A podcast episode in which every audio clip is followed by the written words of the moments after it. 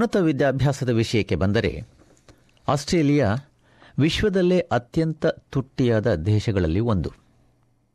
ಉನ್ನತ ವಿದ್ಯಾಭ್ಯಾಸಕ್ಕೆ ಅರ್ಹರಾದ ವಿದ್ಯಾರ್ಥಿಗಳಲ್ಲಿ ಶೇಕಡ ತೊಂಬತ್ತರಷ್ಟು ಮಂದಿ ವಿಶ್ವವಿದ್ಯಾಲಯದ ವಿದ್ಯಾಭ್ಯಾಸಕ್ಕಾಗಿ ಸಾಲ ಪಡೆಯುತ್ತಾರೆ. ಹಲವಾರು ತರಹದ ಸಾಲಗಳಿವೆ. ಹಾಗೂ ವಿದ್ಯಾರ್ಥಿ ವೇತನಗಳೂ ಇವೆ. ವಿದ್ಯಾರ್ಥಿಗಳಿಗೆ ಅವರ ಶುಲ್ಕದ ವೆಚ್ಚಕ್ಕಾಗಿ. ಆಸ್ಟ್ರೇಲಿಯಾದಲ್ಲಿ ಮೂರು ವರ್ಷಗಳ ಪದವಿಯ ವಿದ್ಯಾಭ್ಯಾಸಕ್ಕೆ ಮೂವತ್ತೆರಡು ಸಾವಿರ ಡಾಲರ್ ವೆಚ್ಚವಾಗುವುದು. ಬಹಳಷ್ಟು ಜನರಿಗೆ ಆ ಹಣವನ್ನು ಮುಂಗಡವಾಗಿ ನೀಡಲು ಶಕ್ತರಾಗಿರುವುದಿಲ್ಲ.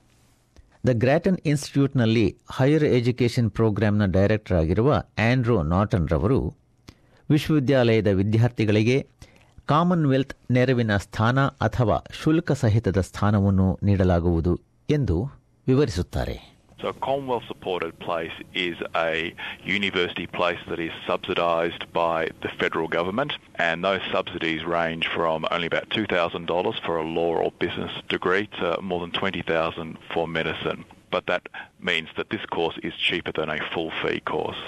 The higher education loan program ಅಂದರೆ help H E L P help ಯೋಜನೆಯಲ್ಲಿ ನಾಲ್ಕು ವಿವಿಧ ಸಾಲದ ಯೋಜನೆಗಳಿವೆ ಪ್ರಮುಖವಾದದ್ದು ಹಾಗೂ ಅತ್ಯಂತ ಜನಪ್ರಿಯತೆ ಪಡೆದಿರುವುದು ಹೆಕ್ಸ್ ಹೆಲ್ಪ್ ಅದರ ಅಡಿ ಆಸ್ಟ್ರೇಲಿಯಾದ ಪೌರರಾದ ವಿದ್ಯಾರ್ಥಿಗಳು ತಮ್ಮ ವಿದ್ಯಾಭ್ಯಾಸಕ್ಕಾಗಿ ಸರ್ಕಾರದಿಂದ ಸಾಲ ಪಡೆಯಬಹುದು Virtually all undergraduates in Australian universities are eligible for HEX help, with sort of permanent residence being the only major exception.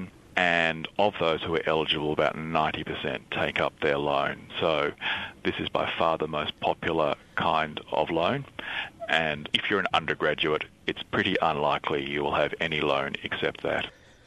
ವಿದ್ಯಾರ್ಥಿಗಳು ವಿದ್ಯಾಭ್ಯಾಸದ ನಂತರ ಒಂದು ನಿಗದಿಯಾದ ಮಟ್ಟದ ವೇತನ ಪಡೆಯಲು ಆರಂಭಿಸಿದಾಗ ಸಾಲವನ್ನು ಮರುಪಾವತಿ ಮಾಡಲು ಆರಂಭಿಸುತ್ತಾರೆ At the moment, it's uh, just under $56,000. But for next year, it's going to drop down to, next financial year, it's going to drop down to $52,000. So it'll affect uh, slightly more people than the current threshold. June ತಿಂಗಳ ಅಂತ್ಯದವರೆಗೆ ವಿದ್ಯಾಭ್ಯಾಸಕ್ಕೆ help ಯೋಜನೆಯಡಿ ಸಾಲ ಪಡೆದು ನಂತರ ಆಸ್ಟ್ರೇಲಿಯಾದ ಹೊರಗೆ ವಾಸಿಸುತ್ತಿದ್ದಲ್ಲಿ ಸಾಲಕ್ಕೆ ಹಣ ಮರುಪಾವತಿ ಮಾಡಬೇಕಾದುದು ಇರಲಿಲ್ಲ ಆದರೆ ಕಳೆದ ಜುಲೈ ಒಂದರಿಂದ ಆ ಸೌಲಭ್ಯವನ್ನು ನಿಲ್ಲಿಸಲಾಯಿತು ಎನ್ನುತ್ತಾರೆ Andrew Norton From basically this financial year, people will have to repay their help debt overseas, essentially on the same basis as if they were in Australia. So it means that the their foreign income will have to be converted into Australian dollars.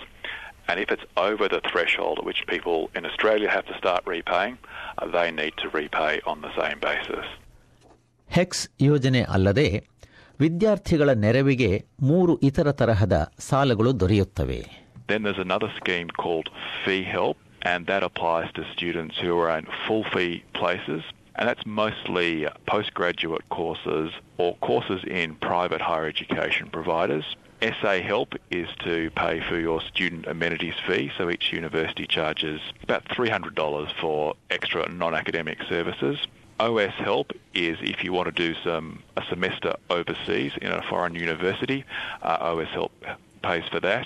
And Vet Fee Help is something that applies to diploma level courses in vocational education. Fee help ಯೋಜನೆಯಡಿ ನೂರು ಸಾವಿರ ಡಾಲರ್ಗಳು ಗರಿಷ್ಠ ಸಾಲ ಆದರೆ ವಿದ್ಯಾರ್ಥಿಗಳು hex help ಯೋಜನೆಯಡಿ ತಮ್ಮ ಜೀವಮಾನದ ಉದ್ದಕ್ಕೂ ಬೇಕೆಂದರೆ ಸಾಲ ಪಡೆಯುತ್ತಿರಬಹುದು ಆಸ್ಟ್ರೇಲಿಯಾದ ಖಾಯಂ ನಿವಾಸಿಗಳು ಮತ್ತು ಪೌರರು ಸಿಎಸ್ಪಿ ಯೋಜನೆಯಡಿ ಸಾಲ ಪಡೆಯಬಹುದು. ಆದರೆ ಪೌರರು ಮಾತ್ರ ಹೆಲ್ಪ್ ಯೋಜನೆಯಡಿ ಸಾಲ ಪಡೆಯಲು ಆಗುತ್ತದೆ. ಖಾಯಂ ನಿವಾಸಿಗಳು ಸಾಮಾನ್ಯವಾಗಿ ಶುಲ್ಕವನ್ನು ಮುಂದಾಗಿಯೇ ನೀಡಬೇಕಾಗುತ್ತದೆ. Individual universities might offer some extra assistance, but generally it is quite difficult for people who are permanent residents but not citizens. It's a significant disadvantage to being just a permanent resident rather than a citizen. ಯುವ ವಿದ್ಯಾರ್ಥಿಗಳು ಅವರ ಜೀವನ ವೆಚ್ಚದ ನೆರವಿಗಾಗಿ ಹಣವನ್ನು ಸ್ವೀಕರಿಸುತ್ತಿರಬಹುದು Youth allowance applies for young people aged up to 24. fairly complex eligibility, but generally people whose parents uh, earn up to $150,000 can get at least some youth allowance, not necessarily the whole amount. And so that can be a valuable assistance to people who are seeking to go to higher education. Generally, most students also work, so it's, it's a combination of your own income and youth allowance. ಆಶ್ರಯ ಕೋರಿ ಬಂದವರಿಗೆ ಮತ್ತು ಹಂಗಾಮಿ ರಕ್ಷಣಾ visa ಪಡೆದಿರುವ ನಿರಾಶ್ರಿತರಿಗೆ ವಿದ್ಯಾಭ್ಯಾಸ ಪಡೆಯಲು ಸರ್ಕಾರದ ನೆರವು ಇಲ್ಲದಿದ್ದರೆ ಬಹಳ ಕಷ್ಟವಾಗುತ್ತದೆ ದ ರೆಫ್ಯೂಜಿ ಕೌನ್ಸಿಲ್ನ ಟಿಮ್ ಒಕಾನರ್ ಅವರು ಅಂತಹವರಿಗೆ ವಿದ್ಯಾರ್ಥಿ ವೇತನ ನೀಡಲು ವಿಶ್ವವಿದ್ಯಾನಿಲಯಗಳ ಜತೆ ತಾವು ಕೆಲಸ ಮಾಡುತ್ತಿರುವುದಾಗಿ ಹೇಳುತ್ತಾರೆ They give people who may not have had that opportunity the opportunity to go to university. And what we know through with so many refugees and so many other people who are seeking asylum is that they're desperate to start to rebuild their lives. Uh, education provides routine and it also provides opportunity, an opportunity to go on and get a better job and contribute to their full potential, and also importantly contribute to the Australian economy. Many refugees want to do.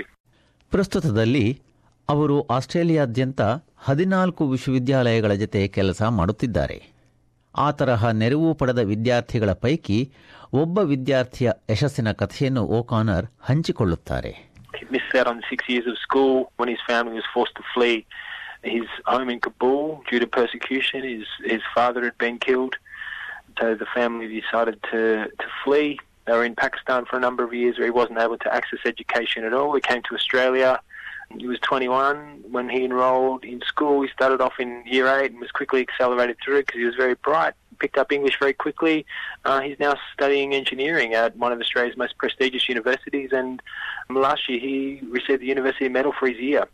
ವಿದ್ಯಾರ್ಥಿ ಸಾಲದ ಯೋಜನೆಗಳ ಬಗ್ಗೆ ಹೆಚ್ಚಿನ ವಿವರಗಳಿಗೆ the study ಅಸಿಸ್ಟ್ನ ಅಂತರ್ಜಾಲ ಕ್ಷೇತ್ರಕ್ಕೆ ಭೇಟಿ ಕೊಡಿ ವಿಳಾಸ study assist dot G O V dot A U slash sites slash study assist slash helping paying my fees ಮತ್ತೆ ಹೇಳುತ್ತಾನೆ study assist dot G O V dot A U slash sites slash study assist slash help paying my fees ಆಶ್ರಯ ಕೋರಿ ಬಂದವರು ಹಾಗೂ ನಿರಾಶ್ರಿತರು ವಿದ್ಯಾರ್ಥಿ ವೇತನಗಳ ಬಗ್ಗೆ ಹೆಚ್ಚಿನ ವಿವರಗಳಿಗೆ ದ ರೆಫ್ಯೂಜಿ ಕೌನ್ಸಿಲ್ನ ಅಂತರ್ಜಾಲ ಕ್ಷೇತ್ರಕ್ಕೆ ಭೇಟಿ ಕೊಡಿ. ಅದು W W W dot refugee council dot O R G dot A U slash our work slash scholarships hyphen people hyphen seeking hyphen asylum hyphen refugees ಇದು ರೆಫ್ಯೂಜಿ ಕೌನ್ಸಿಲ್ನ ಅಂತರ್ಜಾಲ ಕ್ಷೇತ್ರದ ವಿಳಾಸ ಇದಲ್ಲದೆ ಅಲ್ಲಿ ನಿಮಗೆ ಹಲವಾರು ಉಪಯುಕ್ತ ವಿಷಯಗಳು ಹಾಗೂ ಇತರ ಸಂಪರ್ಕಗಳು ಕೂಡ ದೊರೆಯುತ್ತವೆ. ಅದನ್ನು ತಾವೇ ಖುದ್ದಾಗಿ ಪರಿಶೀಲಿಸಬಹುದು. ಇದುವರೆಗೂ ಆಸ್ಟ್ರೇಲಿಯಾದಲ್ಲಿ ವಿಶ್ವವಿದ್ಯಾನಿಲಯದಲ್ಲಿ ವಿದ್ಯಾಭ್ಯಾಸದ ವೆಚ್ಚ. ಈ ವಿಷಯದ ಬಗ್ಗೆ ಎಸ್ ಬಿ ತಯಾರಿಸಿದ್ದ ಒಂದು ಸುದ್ದಿ ಚಿತ್ರಣವನ್ನು ಕೇಳುತ್ತಿದ್ದೀರಿ.